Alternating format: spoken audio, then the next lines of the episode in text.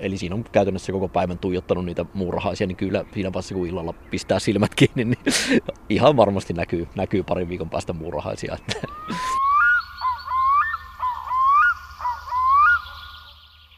Muurahaisten tarina alkaa jo noin 100 miljoonaa vuotta sitten. Ja se on ollutkin aikamoinen menestystarina sen jälkeen. Sen verran hyvin muurahaiset ovat valloittaneet maailmaa, sopeutuneet erilaisiin oloihin, kuten esimerkiksi täällä pohjoisessa kylmään talveen rakentamalla suojakseen keon. Ja joka kevät auringon lämmittäessä keon pintaa se alkaa kihistä muurahaisjoukkojen lämmitellessä nivelialkoja ja kitiinikuoriaan. Olemme murhaistutkijan Heikki Helanterän kanssa Helsingin keskuspuistossa kumartuneena tutkimaan erästä tällaista pinnalta kihisevää muurahaiskekoa ja sen kevätpuuhia. Aivan tavallista kekoa ja samalla aika ihmeellistä. Muurahaiskeon äärellä, kun päästään pian käsiksi aika suuriinkin kysymyksiin. Tai siis toimittaja on itse asiassa keon äärellä ja tutkija jo jossain vaiheessa ainakin ranteita myöten keossa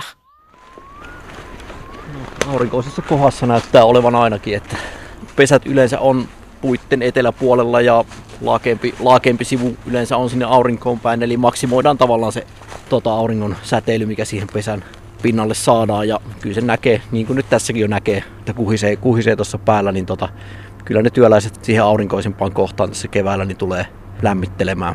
Tämä on aika iso muurahaiskeko, mutta vähän muotopuoli. Tässä on tällaisia kuoppia. Mistä se johtuu? Joo, tää on nyt vähän, vähän länässä. Sitä on selvästi joku, joku käynyt kaivelemassa.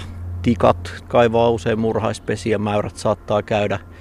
Tietysti muualla kuin Helsingissä niin on mahdollista, että karhut käy kaivamassa tai jopa tekee talvi, talvipesiä murhaiskekojen kekojen alle tai sisään, mutta ei, ei näistä jäljistä pysty sanomaan, kuka sitä on, kuka sitä on kaivannut. Mutta... No mutta onko murhaisille tärkeää ryhtyä korjaamaan tätä, että onko tämä sitten hetken kuluttua paremmassa kuosissa vai, vai saako se olla tällainen lättänä?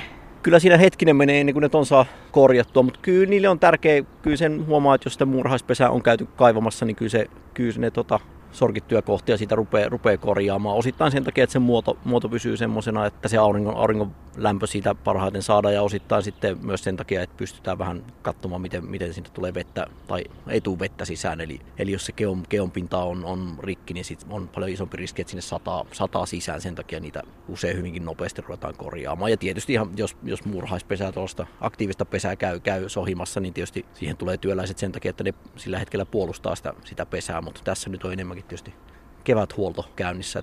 Talvehtimisen aikana on, on joku käynyt kaivamassa. Että niin, että se keko onkin tärkeä tämän lämmönsäätelyn kannalta, niin sä sanoit? Joo, se tosiaan keon, keon muoto usein on semmoinen, että se auringon siihen tuleva lämpö, lämpösäteily saadaan niin maksimoitu. Jos ajattelee, miten, no nyt on tietysti tämä on, tää on tyyni paikka ja aurinkoinen päivä, niin tässä ei nyt ole kauhean, meillä, meillä kauhean, kauhean viileä, mutta jos ajattelee, että monessa paikassa, varsinkin jos on ollut lumisempi talvi, niin murhaisethan on pesän päällä aktiivisia, vaikka olisi puoli metriä lunta maassa ja ne on aktiivisia paljon aikaisemmin kuin muut, muut hyönteiset ja se liittyy siihen, että se, se keko auttaa niitä heti sen ensimmäisen auringon lämmön hyödyntämään.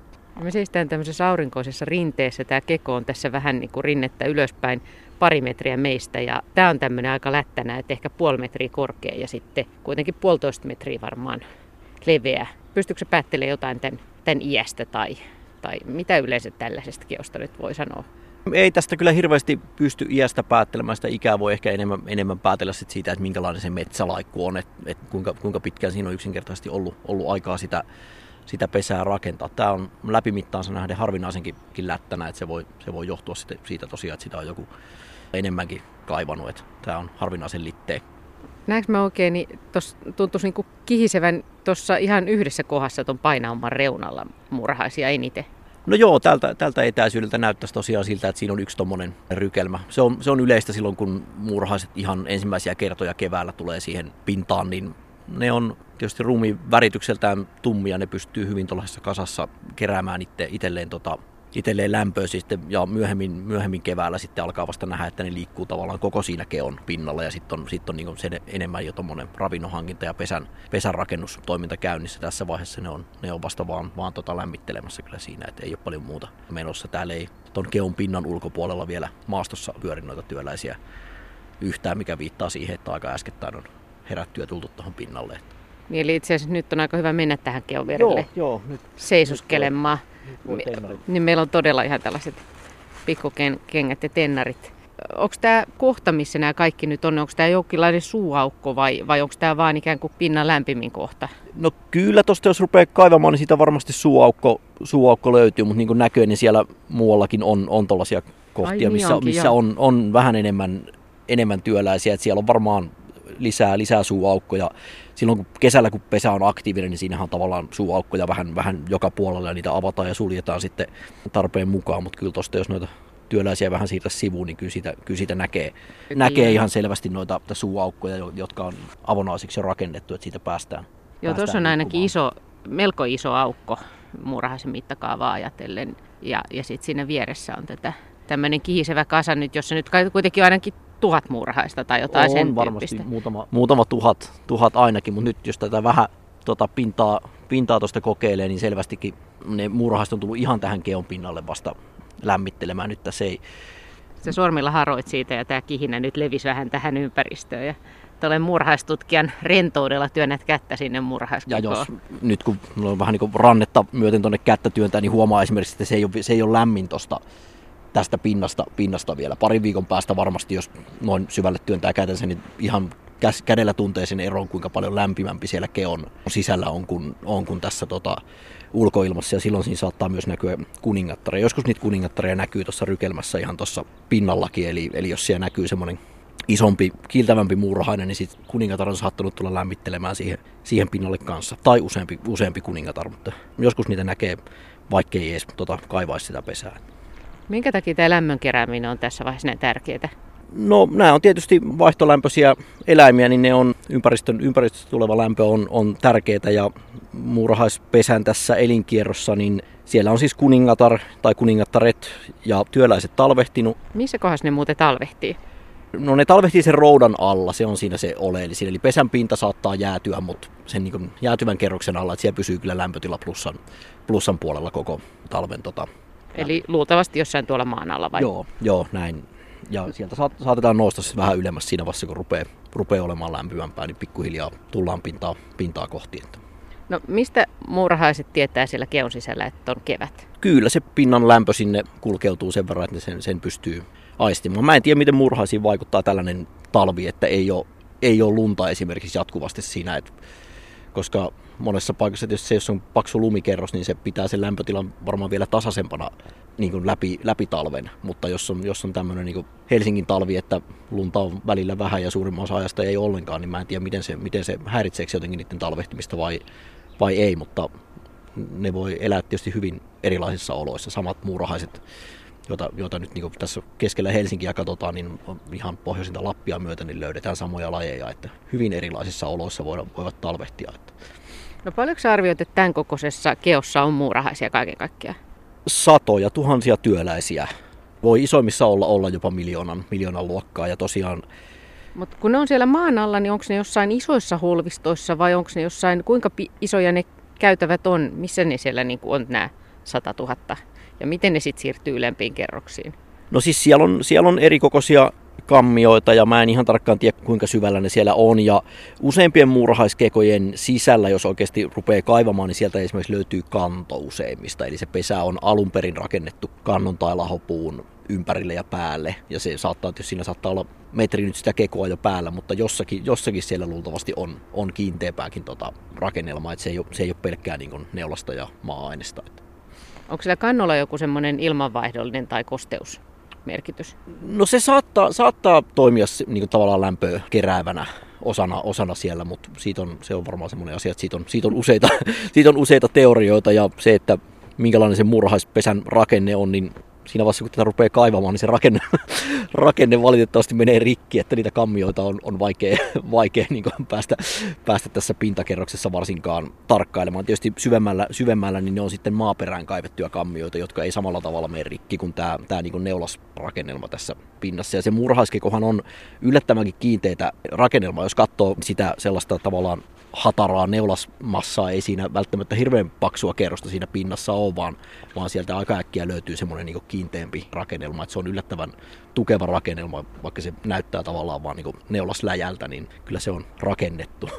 Me, nyt me seistään ihan tässä tämän keon vieressä ja katsellaan tästä tosiaan puolen metrin päästä tätä säpinää keon pinnalla. Ja ihan niin kuin sanoit, niin täällä ei monikaan muurahainen vielä liiku keon ulkopuolella.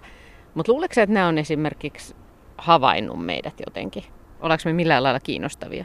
No kyllä nyt tietysti viimeistään siinä vaiheessa, kun mä käteni, käteni sinne työnsin, niin havaitsin. Mutta kyllä, kyllä tota, kekomuurahaisilla on hyvä, ne käyttää näköaistia kyllä paljon. Että kyllä, sen, kyllä sen huomaa, jos kesällä heiluttaa kättä siinä pesän yläpuolella, niin kyllä sen näkee, että ne, että ne reagoi siihen ja nousee tavallaan kohti. Kyllä ne niin näköaistia käyttää.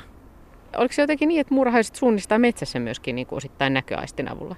Joo, siis käyttää jotain maamerkkejä, lähinnä kai niin kuin, niin kuin metsän profiilia se on jonkinlainen visuaalinen muisti, muisti niillä on, ja ne jopa muistaa talvehtimisen jälkeen vielä sen edellisen vuoden ravinnon hankintapaikkoja sen niin kuin metsän silhuetin mukaan, eli, eli niin kuin tavallaan jotkut hakkuut, mitkä muuttaa sitä silhuetta, niin saattaa hankaloittaa sitä ravinnon hankintaa senkin takia. Eli ne ei pelkästään, usein puhutaan siitä, että muurahaiset kommunikoi hajuilla ja jättää toisilleen hajujälkiä, joita ne seuraa, niin monet lajit myös, myös käyttää kyllä visuaalisia, niin käyttää näköaistia hyväkseen.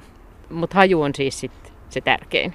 No haju on tärkein esimerkiksi siinä, että miten ne tunnistaa, ketkä on omia tai vieraita tai ketkä on kuningattaria ja ketkä on, ketkä on työläisiä tai ketkä koiraita ja ketkä naaraita, niin se tapahtuu hajujen perusteella. Eikö se ole aika ihmeellistä ajatella, että tuommoinenkin pieni, pieni muurahainen voi muistaa talven jälkeen jonkun maiseman?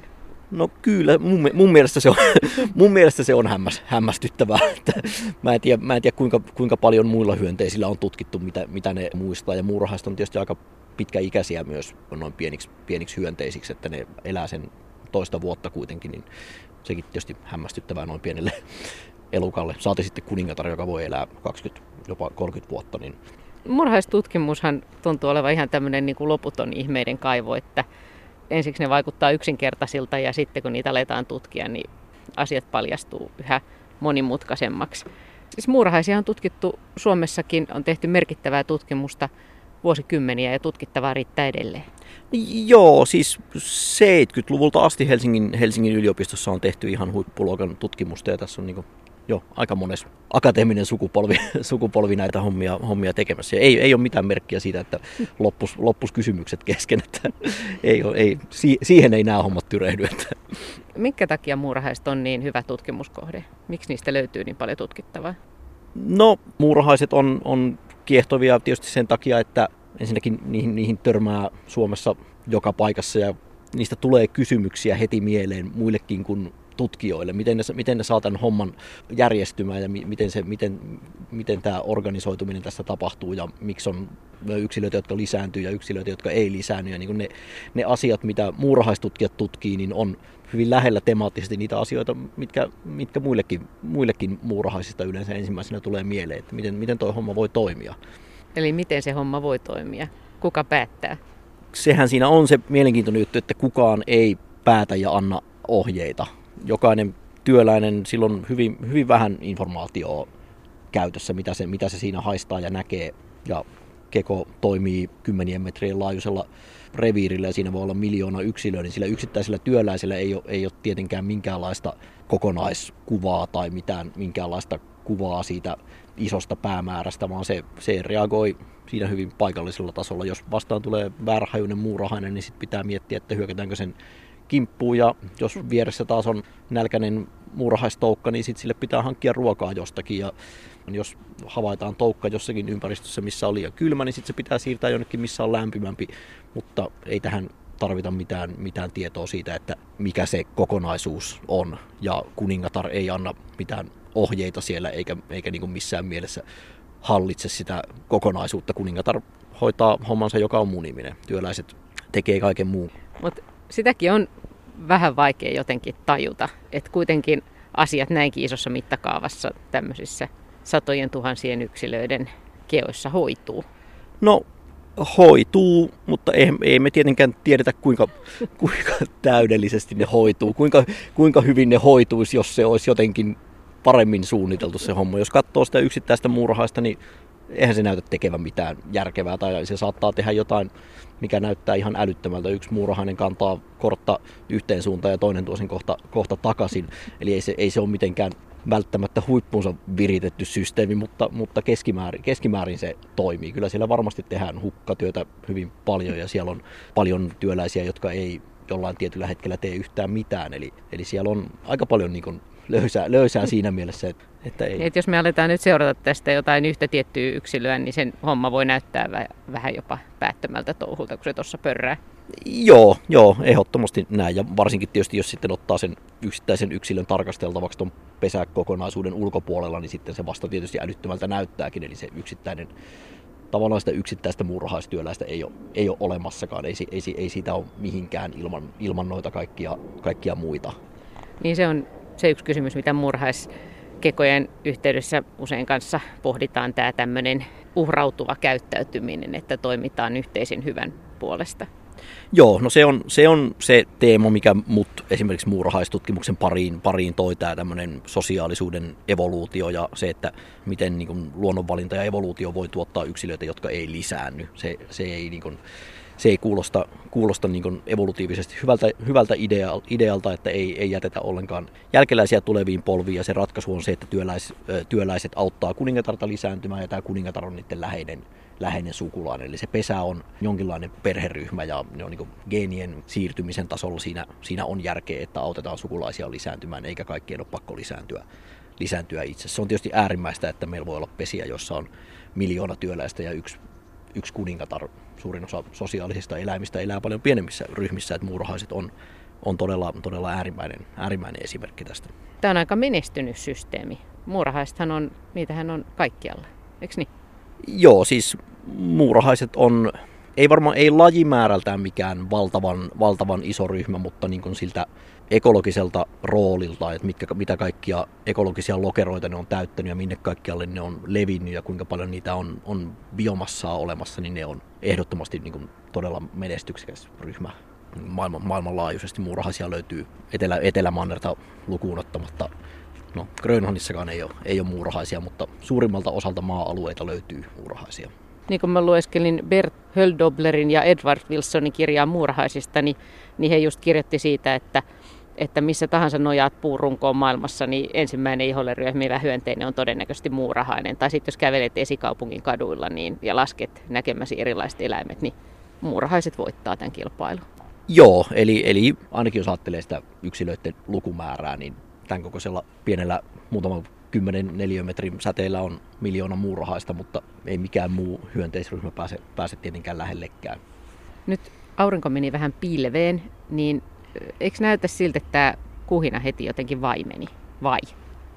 Siinä ei ole yhtä paljon työläisiä kuin äsken ja se varmasti, varmasti osittain, osittain vaikuttaa, että, että tota, aurinko meni pilveen. Osittain ehkä se, että mä, mä kaivoin, sitä, kaivoin sitä siitä, mutta niin. jos olisi lämpimämpää, niin se kaivaminen varmasti toisi lisää yksilöitä siihen pintaan. Että, et joo, kyllä ne, kyllä ne no, nopeasti reagoi siihen, siihen tota, lämpötilan muutokseen. Jos ei, jos ei aurinko paista, niin ei niitä ole mitään hyötyä olla tuossa lämmittelemässä tuulinen päivä vielä, niin ne, siinä tulee aika, aika nopeasti se lämpöhyöty häviää. Mutta Heikki Helanterä, sä oot tutkinut kuningattaria, niin paljonko nyt tässä kasassa, tässä keossa, niin voi olla esimerkiksi muurahaiskuningattaria? Kekomuurahais yhdessäkin keossa voi, voi hyvinkin olla jopa satoja kuningattaria. Toisaalta on sellaisia kekoja, joissa on isossakin keossa vain yksi kuningatar, eli siinä on, siinä on hirveän, paljon, hirveän paljon vaihtelua, mutta tupsukekomuurahainen, mikä on ehdottomasti se yleisin kekomuurahainen, niin niiden... Mikä on ehkä tämäkin vai? Luulisin, että tämä on, tämä on, se on sitten mikroskooppihommaa, että erottaa eri kekomuurahaislajit toisistaan, mutta tota, niin niiden pesissä kutakuinkin aina on kymmeniä, ellei satoja kuningattaria siinä yhdessäkin keossa. Ja sen lisäksi ne keot vielä muodostaa tällaisia isompia yhteisöjä, eli usein jos seuraa niitä muurahaisten polkuja, niin joko ne menee ylös puuhun, missä on niiden kirvaresurssit, tai sitten ne menee toiseen muurahaiskekoon. Eli aika usein kekomuurahaiset muodostaa tällaisia tällaisia tota, isompia, isompia pesäverkostoja. Ja tällaisessa pesäverkostossa on tosiaan sitten niin miljoonia työläisiä ja tuhansia kuningattaria. Tuolla vähän matkaa tuonne oikealle päin meistä tässä samassa rinteessä, niin tuolla näkyy toinen muurahaiskeko. Luuleeko että nämä on samaa porukkaa? Melko varmasti joo. Jos kaksi näin, näin isoa, isoa pesää on näin lähellä toisiaan, niin tota, luultavasti sitten kun nämä on kesemmällä aktiivisia, niin tässä menee kyllä polku näiden, näiden välillä. Jos nämä olisi eri yhteisöjä, niin olisi epätodennäköistä, että kaksi näin isoa pesää olisi näin lähekkäin, niin tulisi, tulisi varmasti reviiri, reviiritappelu tai, se pesä, joka on ensin ehtinyt perustaa sen reviiri, niin ei varmaankaan sallisi toisen, toisen yhteisön syntyä siihen, siihen noin lähelle. Et luulisin, että nämä on samaa, samaa porukkaa. Mutta tutkijanakaan sä et voi tietää sitä varmasti. En, en tässä vaiheessa. Sitten kun näkee sen polun siinä välillä, niin sitten, sitten sen tietysti näkee, näkee kohtuullisen helposti. Tai sitten me voidaan lähestyä epäsuorasti sitä no, geneettisin menetelmin katsoa, että onko ne niin samaa sukua, mutta luonnossa niin se, sen polun havainnointi on nopeampaa ja helpompaa. Että. No kuinka pitkään yksi tämmöinen muurahainen jaksaa kävellä siis, että kuinka pitkiä matkoja ne liikkuu tästä keosta? Kuinka kaukana voi olla seuraava keko, että mä tiedän, että tämä nyt ei enää kuulu ainakaan tähän porukkaan? No kyllä ne kymmeniä metrejä helposti, helposti ne niiden tota, polut jatkuu, eli kyllä ne, kyllä ne kokoonsa nähden pitkiä matkoja voi kävellä. Yleensä se ei, ei välttämättä nyt ole niin, että menee yksi polku suoraan pesästä toiseen, siinä voi olla jotain ravintoresursseja välillä, mutta, mutta kymmeniä metrejä helposti. Mutta jos on sadan metrin päästä toinen murhaiskeko, niin siitä mä en enää tiedä vai? No siitä aletaan olla jo niillä, niillä rajoilla varmaan, että ei, ei, voi, ei voi tietää, että ollaanko, ollaanko saman pesän kanssa tekemisissä, jollei nyt, jollei nyt näe, että siinä menee polku välissä. Ja vähän voi tietysti päätellä myös siitä, että onko se, onko se niin jatkuvasti semmoista sopivaa murhaismaastoa, jos siinä menee isompi oja tai jotain muuta välissä, niin sitten taas tietää, että ne ei varmaan ole samaa porukkaa, koska siinä on tuollainen ylittämätön este niin välissä. Onko nämä rakennusmateriaalina nimenomaan nämä tämmöiset havunneulaset ja pienet, tässä kun katsoo tätä pintaa tarkemmin, niin tässä on itse asiassa kävyn noita suomuja, miksi joo, noita sanotaan, joo. ja sitten kuusen neulasia ja pieniä oksan pätkiä. Näistä on tämä pinta rakentunut. Näkyykö muuta? No joo, se, yleensä se, siitä, se keon pinta nyt heijastelee hyvin paljon sitä, että mitä, mitä rakennusmateriaalia siinä on tarjolla. Eli jos on jo enemmän jonkun niityn reunassa oleva pesä, niin se saattaa olla hienojakoisempaa heinämateriaalia ja jos on jossakin tienpenkassa, niin sit sieltä saattaa löytyä pikku soraa enemmän ja näin. Eli sitä käytetään mitä on, mitä on tarjolla. Täällä on kyllä myös tällaisia Onko se nähnyt joskus jotain erikoisia rakennusmateriaaleja? No on jotain sellaisia esimerkkejä just, että, että jotain kiviä, tuollaista pikku soraa on käytetty, käytetty tosi paljon. Tässä oli näitä käpyjä. käpyjä. Nämä viittaisi siihen kyllä, että tässä, tässä puussa on joku syönyt näitä käpyjä ja nämä suomut, suomut on, tässä, suomut on tässä, tässä sen takia, mutta kyllä ne mulla Toivoisi olla, toi, niin tosiaan niin. toi ehkä uravan järsimä, niin, niin. joo, toi ranka. Joo, ja se, semmoinen mielenkiintoinen, mikä nyt havumetsissä varsinkin, niin muurahaiset usein kantaa pihkaa näihin pesiin, ja ne ilmeisesti ihan aktiivisesti kerää sitä pihkaa sinne ja, on, ja ne sen näyttäisi hyödyttävän niitä niin bakteereja infektioita vastaan vastaan puolustautumisessa. Eli pihkassa on antibakteerisia ominaisuuksia, joita muurahaisetkin ehkä hyödyntää, koska ne ihan, ihan näyttää aktiivisesti keräävän pihkaa sinne, pihkaa sinne pesiin. No, mitä tapahtuu nyt muurahaiskeossa tässä keväällä sen jälkeen, kun on lähdetty liikkeelle? Tässä nyt tässä lämmittelyvaiheessa niin se pesän kuningatar tai kuningattaret, jos niitä on useampia, niin nousee jossain vaiheessa myös tähän keon, keon pintaan lämmittelemään ja alkaa munia. Eli Eli tämä näiden murhaisten vuoden kierto on semmoinen, että talvehtimisen jälkeen niin heti, heti kuningattaret alkaa, alkaa munimaan. Munat kehittyy viikon puolitoista ja kuoriutuu toukiksi. Ja sitten tuossa toukokuun puolen välin jälkeen niin alkaa olla sitten koteloita ja, se, ja hyvin pian sen jälkeen niin tota jo siivekkäitä uusia, uusia kuningattareja ja koiraita. Kekomuurahaiset aloittaa sen lisääntymisen tosiaan hyvin viileälläkin kevätsäällä ja jo niin siellä loppukeväästä niin voi olla parittelun lennolle lähdössä lähdössä seuraavat kuningattaret, ja ne on nimenomaan näistä keväällä ensin munituista munista kasvatettuja. Eli sen takia kuningattarilla on, on tavallaan kiire aloittaa se oma muninta äkkiä, että varmistettaisiin, että ne omat munat saadaan sinne siihen porukkaan, jotka kasvatetaan kuningattariksi ja jotka lähtee perustamaan uusia, uusia pesiä. No, mutta jos nyt haluaisi jossain lähimetsässä tai, tai muuten siinä jossain lähistöllä, mäkin seistän nyt keskuspuistoiset muurahaiskekoja, on aika helppo löytää, niin jos haluaisi jotenkin ryhtyä seuraamaan sitä keon kevättä tai haluaisi tehdä jotain ystävällismielisiä kokeita, jotka ei vahingoita näitä muurahaisia, niin onko sinulla mitään vinkkejä? No se tietysti on ihan yksi, mitä voi ihan tarkkailemalla tehdä, niin on se, että missä vaiheessa ne rupeaa liikkumaan siellä pesän, pesän ulkopuolella, minne ne niiden polut vie. Viekö ne polut sinne toiseen kekoon vai viekö ne purunkoon ylös. Jos ne menee purunkoon ylös, niin siellä puulatvustossa on luultavasti kirvoja, joilta hankitaan ravintoa. Näkee, että ne purunkoon ylös kiipeävät työläiset on on paljon laihempia kuin ne, jotka tulee, tulee alas sieltä. Eli, eli voi, niin nähdään tosiaan, että ne on käynyt syömässä itsensä täyteen sitä kirvojen sokerieritettä ja sitä, sitä tuon takaisin pesään. Sitten jos haluaa katsoo, että kuinka nopeasti ne muurahaiset löytää ruokaa, niin ihan jollakin jo, johonkin tuollaiseen muovikorkkiin tai mihin tahansa pieneen kippoon, niin laittaa sokerivettä tai hunajavettä, niin kyllä ne muurahaiset sen hyvin äkkiä löytää, jos se on lähellä, lähellä pesää. Ja siinä voi tietysti katsoa, että kuinka nopeasti siihen sitä porukkaa rupeaa ilmestymään. Bert Höldobler kuvasi tässä, just tässä muurahaiset kirjan alussa kuvasi hienosti sitä, että miten hän seitsemänvuotiaana pikkupoikana Bayerissa just ennen toisen maailmansodan suuria pommituksen lähti isän kanssa metsäretkelle ja siellä oli hevosmuurahais yhdyskunta kiven alla ja kun he nosti sen kiven ja sitten siinä alkoi ihan armoton säpinä, kun niitä toukkia ja mitä kaikkea siinä vietiinkään sinne maan alle ja, ja että se oli semmoinen ihan taianomainen näky. No joo, kyllä toi, on, kyllä toi tota, kivien kääntely on semmoinen, mikä tästä, tästä hommasta jää, jää päälle, mistä ei, mistä ei vapaa-ajallakaan pääse, pääse eroon. Että jos nyt sattuu jossain istumaan niin metässä, niin kyllä sitä lähintä kiveä pitää, pitää luultavasti ruveta kääntelemään ja katsomaan, että mitä sieltä alta, alta löytyy. Joko löytyy muurahaispesä tai jotain muuta, muuta mielenkiintoista, mutta harvoin, harvoin se ihan, turhaksi jää se kiven kääntäminen. Niin, mutta mä muistan, että sä oot joskus sanonut, että sulla on tullut pahimpina aikoina myöskin uniin nämä muurahaiset. No joo, eiköhän se taas parin viikon päästä, parin viikon päästä tapahdu, kun on tämä talvitauon jälkeen alkaa taas toi niin enemmän muurahaisten kanssa käytännön töiden tekeminen ja siinä koko päivän joko kaivaa, kaivaa muurahaispesiä maastosta ja sitten illalla, illalla asemalla niitä tota, lajittelee ja niin selvittää, että löytyykö kuningattaria. Ja, eli siinä on käytännössä koko päivän tuijottanut niitä muurahaisia, niin kyllä siinä vaiheessa kun illalla pistää silmät kiinni, niin ihan varmasti näkyy, näkyy parin viikon päästä muurahaisia.